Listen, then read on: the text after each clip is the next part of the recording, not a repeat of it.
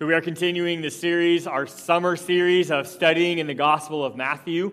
And so, we are on uh, Blessed Week 7. We're focusing this series on the Sermon on the Mount. And uh, this is a sermon that Jesus taught to not just his disciples, but to a larger crowd uh, relatively early on in his ministry. Um, but yet he had already gained a lot of popularity. And, and yet we see one of the reasons why Jesus was so popular um, is, is kind of given to us at the conclusion of the sermon. The Sermon on the Mount is three of three full chapters in the Gospel of Matthew, Matthew 5, 6, and 7. And at the very end of 7, we see the conclusion of the sermon, and then we see this summary uh, by Matthew in his Gospel in 7 verses 28 29. This is when Jesus had finished saying these things. The crowds were amazed at his teaching, for he taught with real authority, quite unlike their teachers of religious law. And we see again that, that, Jesus brought something that the people weren't necessarily expecting, but yet they were drawn to. And yet, the, the same is true of Jesus today, even in our culture now, is that, that Jesus' teaching oftentimes isn't what we expect, but it is always what we need. And the reality is, God knows us better than we know ourselves. And that God can see things that we can't see. And He knows what we truly need. And, and when we come to the foot of the cross, when we submit ourselves to, uh, to, being a follower of Jesus and, and to growing in our faith every day, we start to, to have our eyes open to what it is that we really need in our lives. And oftentimes, it's not what we expect. Right? It's not what the world is telling us that we need, but yet it's something that, that God knows we need in our life. And, and it starts with needing Him. Again, the, the, as you look at the Sermon on the Mount, is, is, is it, it, doesn't give us the gospel message. It doesn't give us the way of salvation, but, um, but yet Jesus does answer the question of what our, your inner life will look like once you are saved. Again, we, we have to receive Jesus as our Savior right, as he died on the cross and rose again on the third day, and, and all that we celebrated in communion today. And, and again, that is the gospel, right? That is the way of salvation, that we must pray and accept Jesus as our Savior.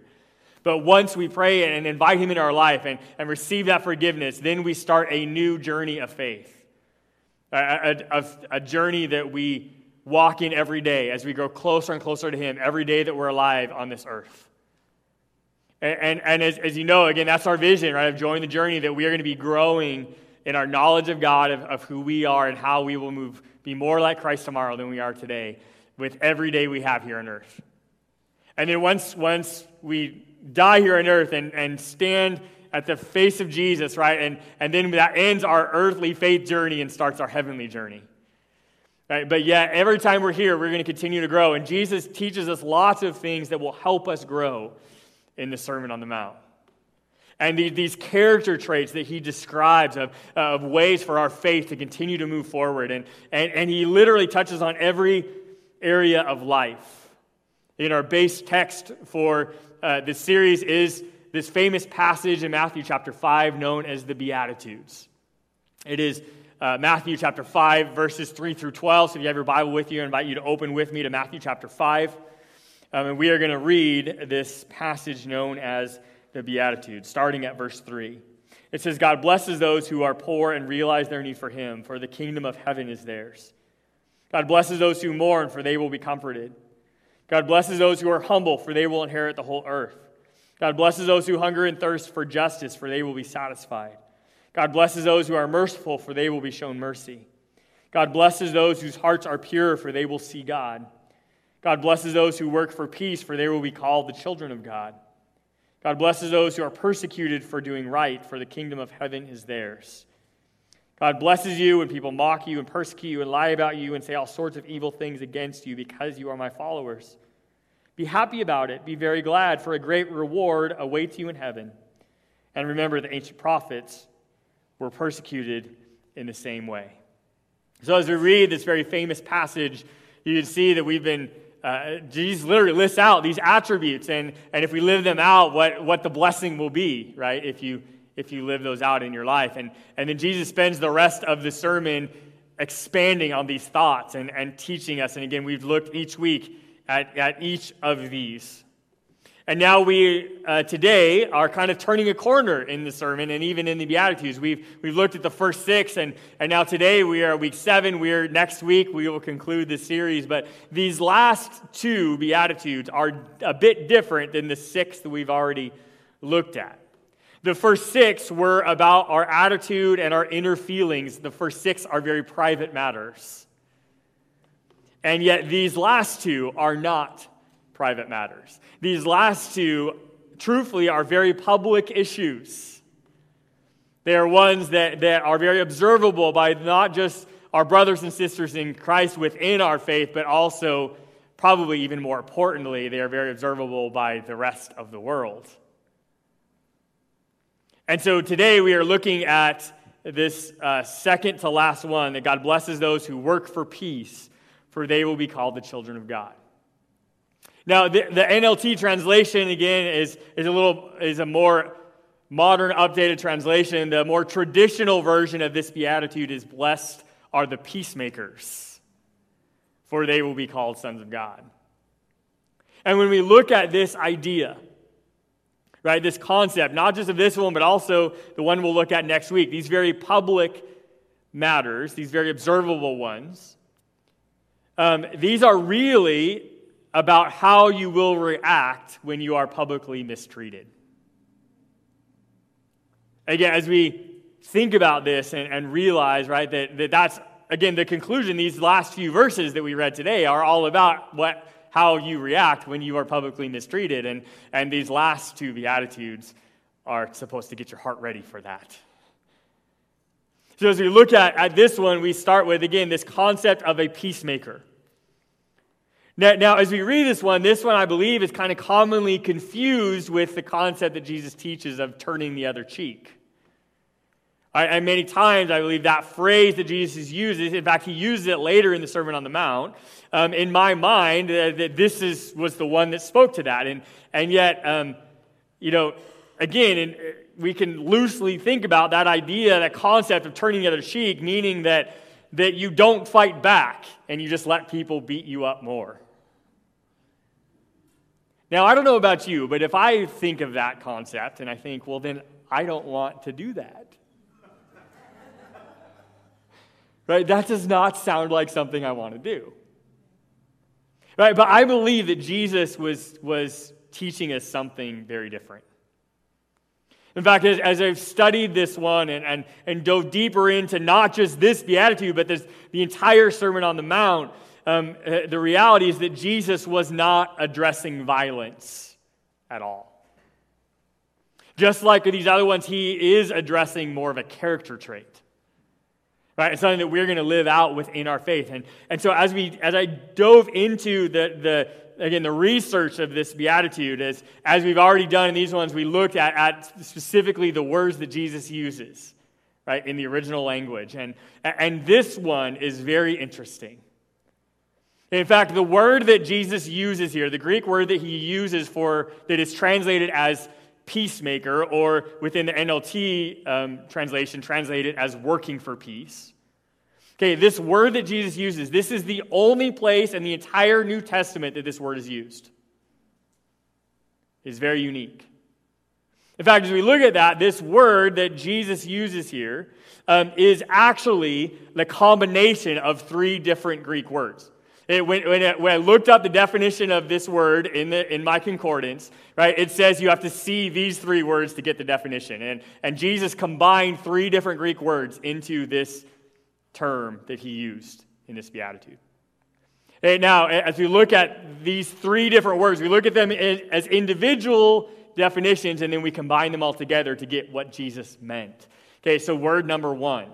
The definition of the first word is to speak or say or to command.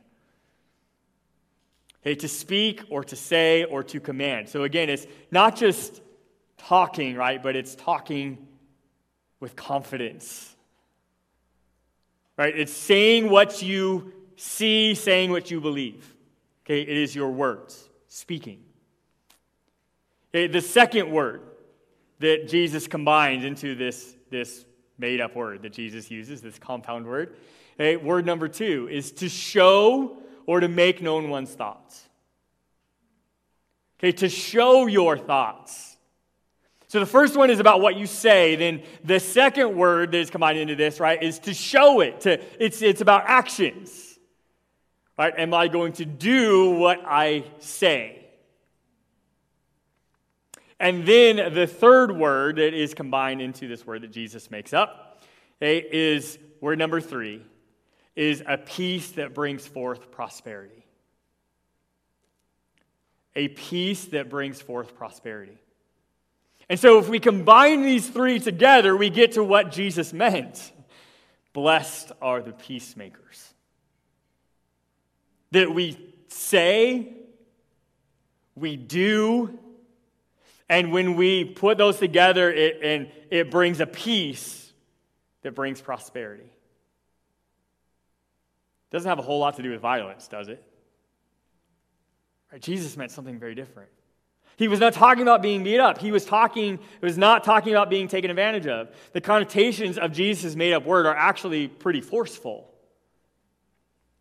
But he is saying, don't do this through violence or bullying. Jesus is saying there's a better way than fighting to accomplish these things. To speak, to show, to bring forth prosperity. Remember these three things. Right, as we dive deeper into what Jesus teaches here in the Sermon on the Mount and, and yet through, and through the rest of the New Testament, keep this in mind to speak, to show, to bring forth prosperity.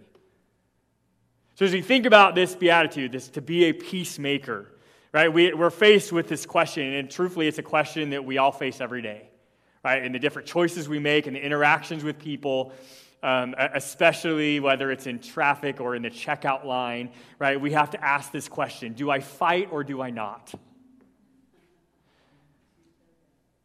Right? And when we ask this question, right, there's a few, again, guidelines I believe that Jesus teaches us on how to truly live out this concept he's teaching us here.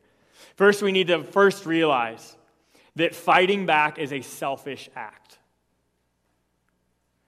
that fighting back is a selfish act. Okay, finish this phrase for me. It's a pretty common phrase. Can you finish it for me? You need to learn to defend yourself. You need to learn to defend yourself. Right? What do we mean when we use that common phrase? We mean you need to fight back. Right? And, and if you choose to fight back, right, what are you defending? Yourself. Right? And, and so, again, fighting is fighting back, right, can be a very selfish act. And you see this, this is a concept, again, that James also teaches to uh, in his letter. And I encourage you again to, to flip to, and we're going to come back to Matthew, so you can leave your finger in it if you're looking it up in your Bible, but we're going to flip to James chapter 3. And look at this passage here in verses 13 through 18. James chapter 3, starting at verse 13. He says, For if you are wise and understand God's ways, prove it by living an honorable life, doing good works with the humility that comes from wisdom. But if you are bitterly jealous and there is selfish ambition in your heart, don't cover up the truth with boasting and lying.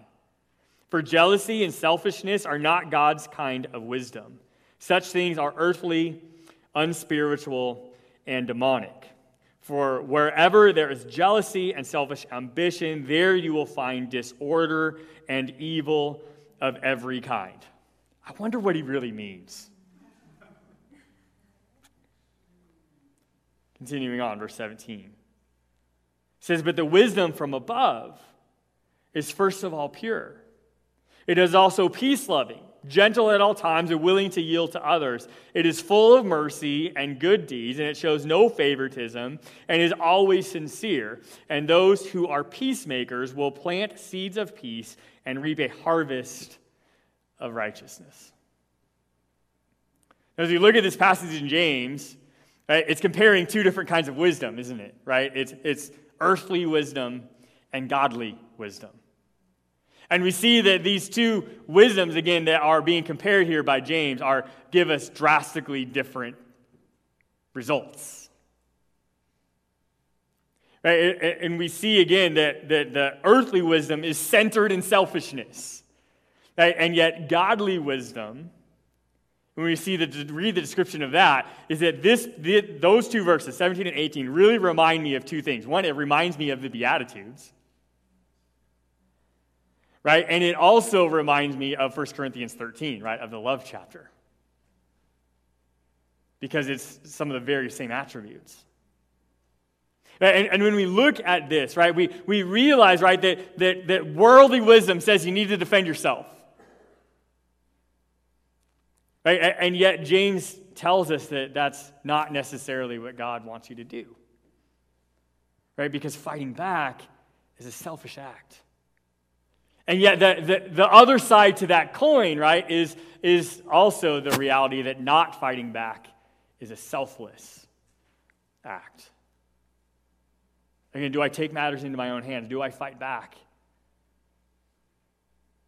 Not fighting back if you've ever been in that situation, is a very humbling experience. Right? When someone makes fun of you, your natural human reaction is to retaliate.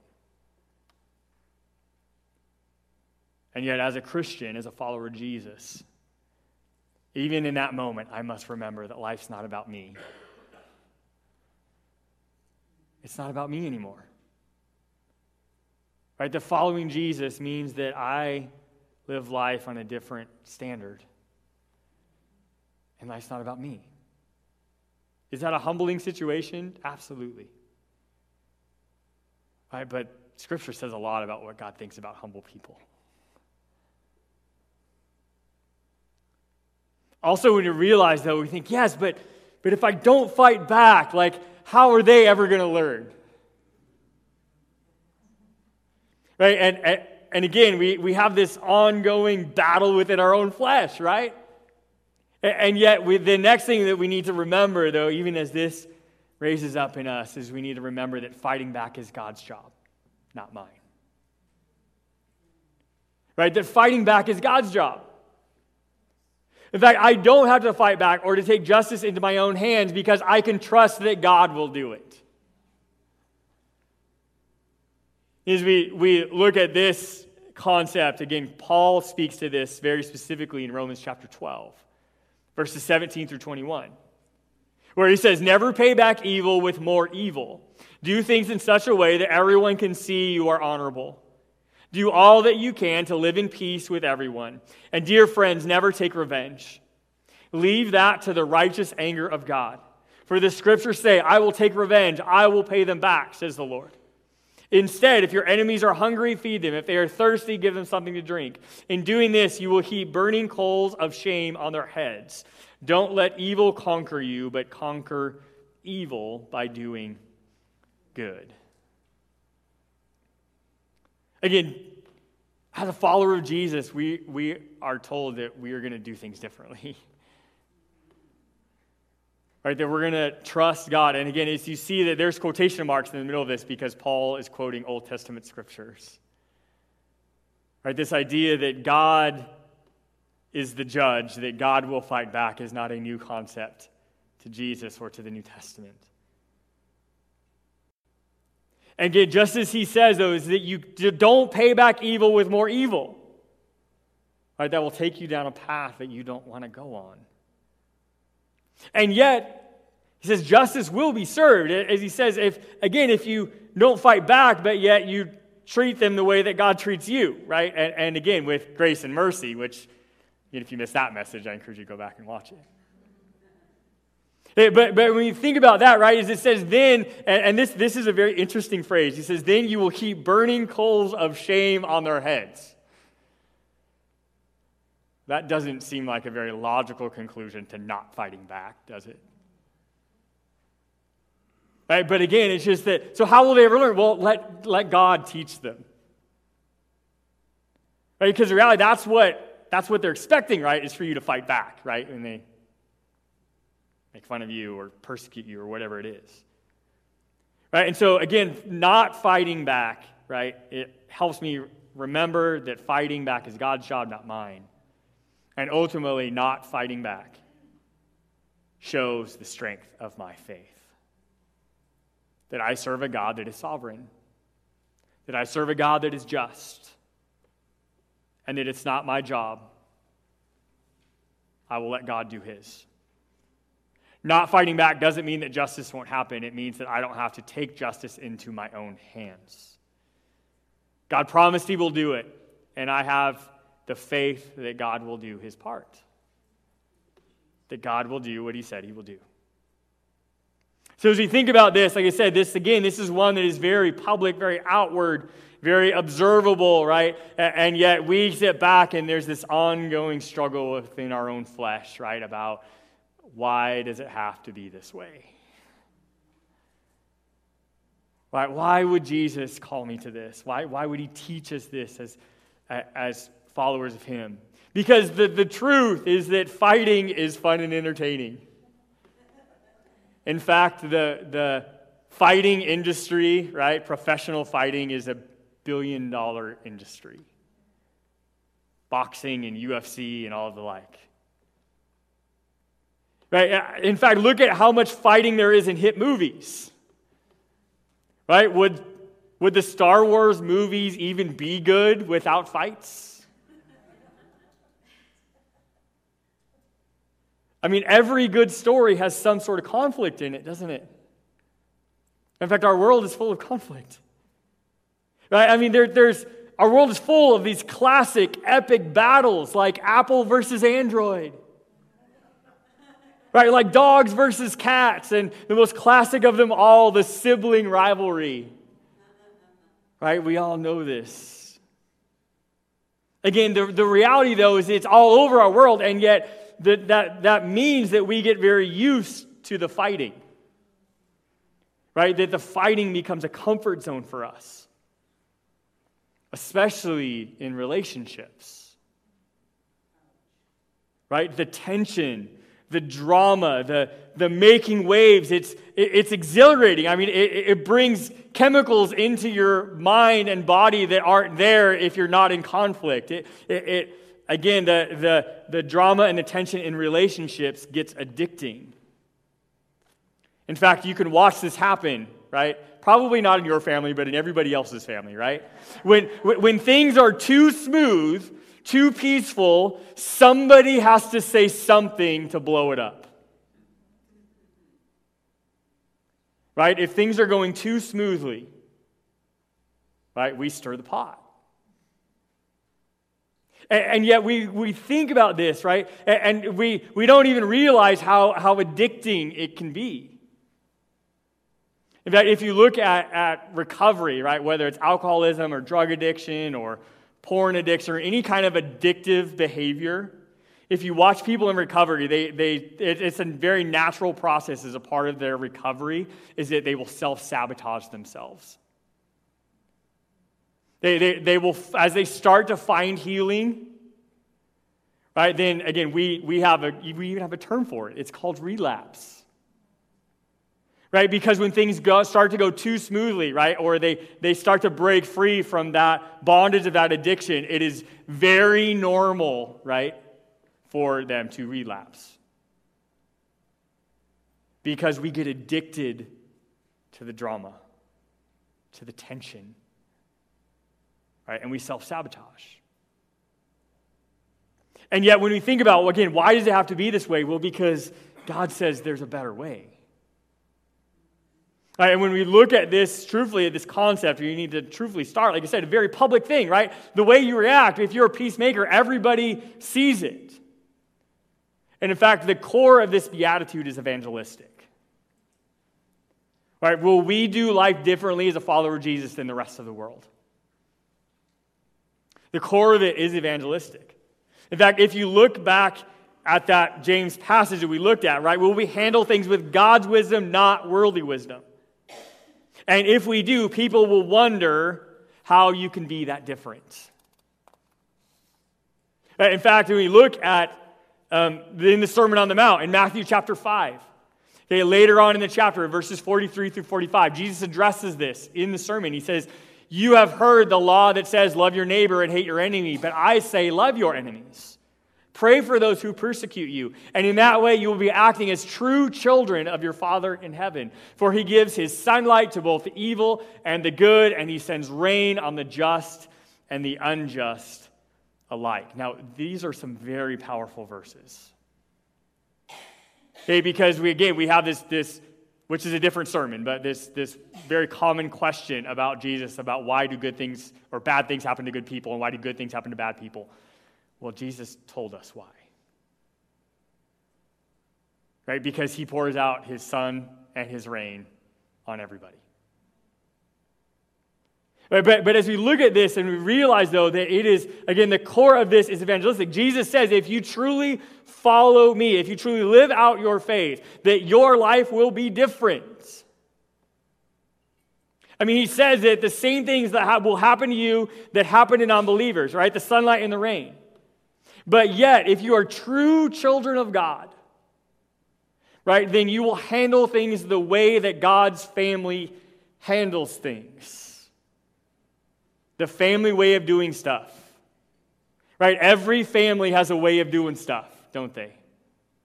Right? In fact, this has been a common thing we have to, we've told our boys as they've grown up, right? Is that our family does things different than that family. Right? And that's, that's the way it is. Right? So, well, everybody else gets to do it is not a valid excuse. Our family does things differently right? Because every family has their way. And, and Jesus is saying that God's family has his way, right? And that your actions will identify you, right? And, and your actions will show the world which family you're a part of. Because the reality is, you are never more like God than when you love someone who doesn't deserve to be loved. Say that one more time. You are never more like God than when you love someone who doesn't deserve to be loved.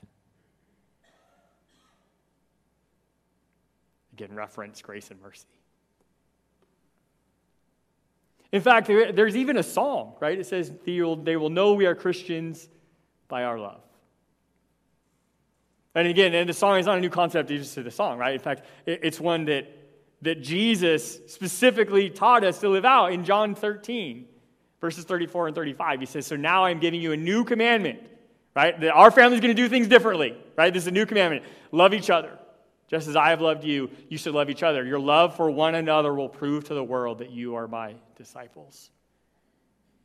And I tell you, these, this new commandment should be extremely convicting to anybody who's ever been a part of a church that has fought with each other. Right? Because the world is watching right? And the core of this beatitude is evangelistic. And yeah, as we look at this, we also need to know, right, that just keeping peace is not the goal.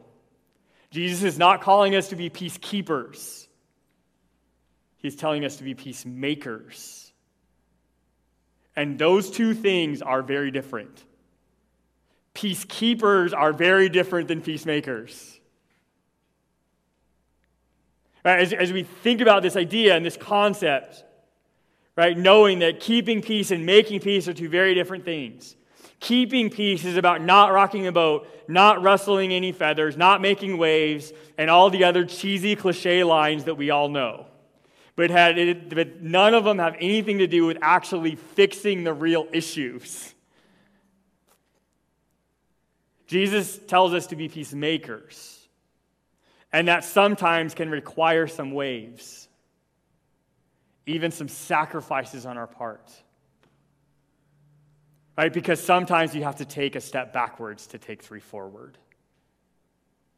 Maybe you have to, again, the, the difference right, between a peacekeeper and a peacemaker is that a peacekeeper will avoid a hard conversation at all costs, and a peacemaker will schedule the appointment and call it out. Romans 14, 19 through 21. And I, I used the, the NCV version of this because I just liked the way the wording better than NLT. It says, So let us try to do what makes peace and helps one another. Do not let the eating of food destroy the work of God. All foods are all right to eat, but it is wrong to eat food that causes someone else to sin. It's better not to eat meat or drink wine or do anything that will cause your brother or sister to sin. Again, He's describing here to make a sacrifice in your life to help somebody else's faith. Right? To even take a step backwards in your life if you have to, to help their faith move forward. Right? Have the hard conversation. Right? And throw yourself under the bus, not them. Again, I encourage you to underline the phrase that says helps one another. Right, Paul understands that making peace in someone's life might take a sacrifice in my own life, which is fine if it actually helps them make peace and find peace and bring prosperity in their life. Right? Remember the three words that Jesus combined to speak, to show, and to bring prosperity. Jesus stated in his made up word, right, that I say it, that I show it, and it will bring forth prosperity. If we truly do this, then the rest of this verse is true. Right? The Beatitude says, then you will be called children of God. Right? And our lives will reflect our Father in heaven. And they will see the family likeness. Again, why does it have to be this way? The more that I can, can be like God, right? The more that it reminds me every day that life is not about me. Right? As a follower of Jesus, life's not about me anymore. You have chances every day to be a peacemaker. Every day you are faced with situations, and you, you can choose to either fight or to let it go. And there are some fights that are worth fighting. Okay, in fact, I believe that's exactly what Jesus is telling us. Right? But the question is is this a fight that God's calling you to fight? Right? And again, what do I need to do with what I see? What do I need to do with what I know? Right? Do I step up and say something or do I let God do it or let someone else do it? What is my role? Because ultimately, I need to help God or help others to know God better. And so I need God's wisdom in knowing which fights I'm supposed to step into and which ones I'm supposed to let go. Making true long term peace is the goal. Right? Short term peace means we end up in the same situation or the same fight over and over and over again. Right? That's what peacekeeping is. Peacemaking means that we have the hard conversation. We fight the fight that God needs us to fight or we don't fight if God tells us not to, right? But we don't keep going back to the same thing over and over and over again, right? We are going to make peace. This is one of my favorite verses in all of Scripture. Proverbs 26 11. As a dog returns to its vomit, so a fool repeats his foolishness. How many times have you observed somebody that just keeps making the same mistake over and over and over again? How many times have you made the same mistake over and over again? And all it does is bring tension and drama. It might be time to make peace. Don't go back to the same things. Do the work that it takes to be a peacemaker, not just in your own life, but in the lives around you and in our world. Oftentimes, just keeping peace means that nothing is ever actually resolved. We don't have anyone's interest in mind other than my own, that I'm afraid of the hard conversation. Most fights we engage in are about ourselves, not about God. As a Christian, life is not about me anymore. It's supposed to be about God. And if God has set us free from a situation, then don't go back to it.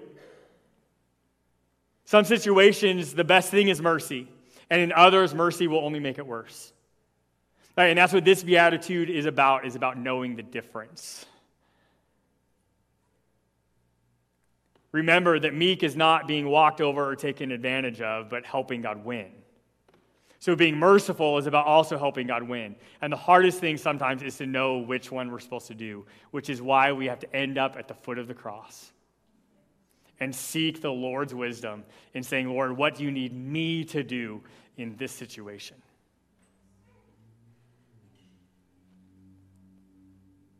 And yet, to be able to truly live that out once again is to say, you cannot ever be in that place if you have not first joined the journey of faith of praying and receive Jesus Christ as your Savior. Right, as we look at not just this one, I mean, this one's hard, but all of these Beatitudes are hard, right, to do, and you can never do them on your own power. In fact, that's exactly what Jesus was teaching. Don't try to do this on your own, you will fail. Right? But do it as a follower of Jesus, as a fully surrendered follower, that I've received Christ as my Savior, right? That my salvation is, is taken care of. And now I start the real work of transformation, right? Of living life God's way, not my own. Which leads me to the final thought today, and that is this. To be a peacemaker means that I understand life's not about me, but about making this world a better place. And by God's help, I will pick the right battles to fight. Being a peacemaker doesn't mean that you just get walked over. In fact, following Jesus means you can be stronger than ever before because you are strong with his power, not your own. And as our worship team concludes today, I just encourage you to respond to the truth of God's word. If God has shown you something new, something that you need to do in your life, something that you've been set free of, that maybe you've gone back to, that maybe you're self sabotaging your own peace, I, I encourage you to talk to God about it, to give it up for once and for all today. If you've never received Jesus as your Savior, then I hope that you will do that today and start this journey of transformation, of doing life God's way and not, not my way or the world's way anymore.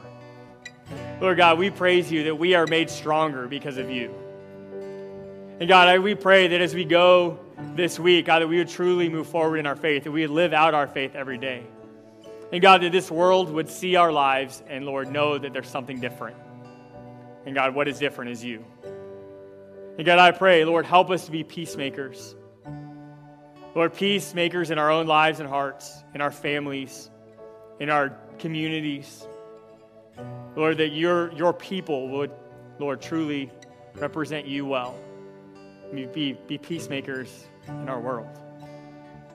Lord, we love you. We are excited to be a part of your family. God, help us to do life your family way. We love you. Guide us as we go this week as we truly live our faith every day. In Jesus' name we pray. Amen.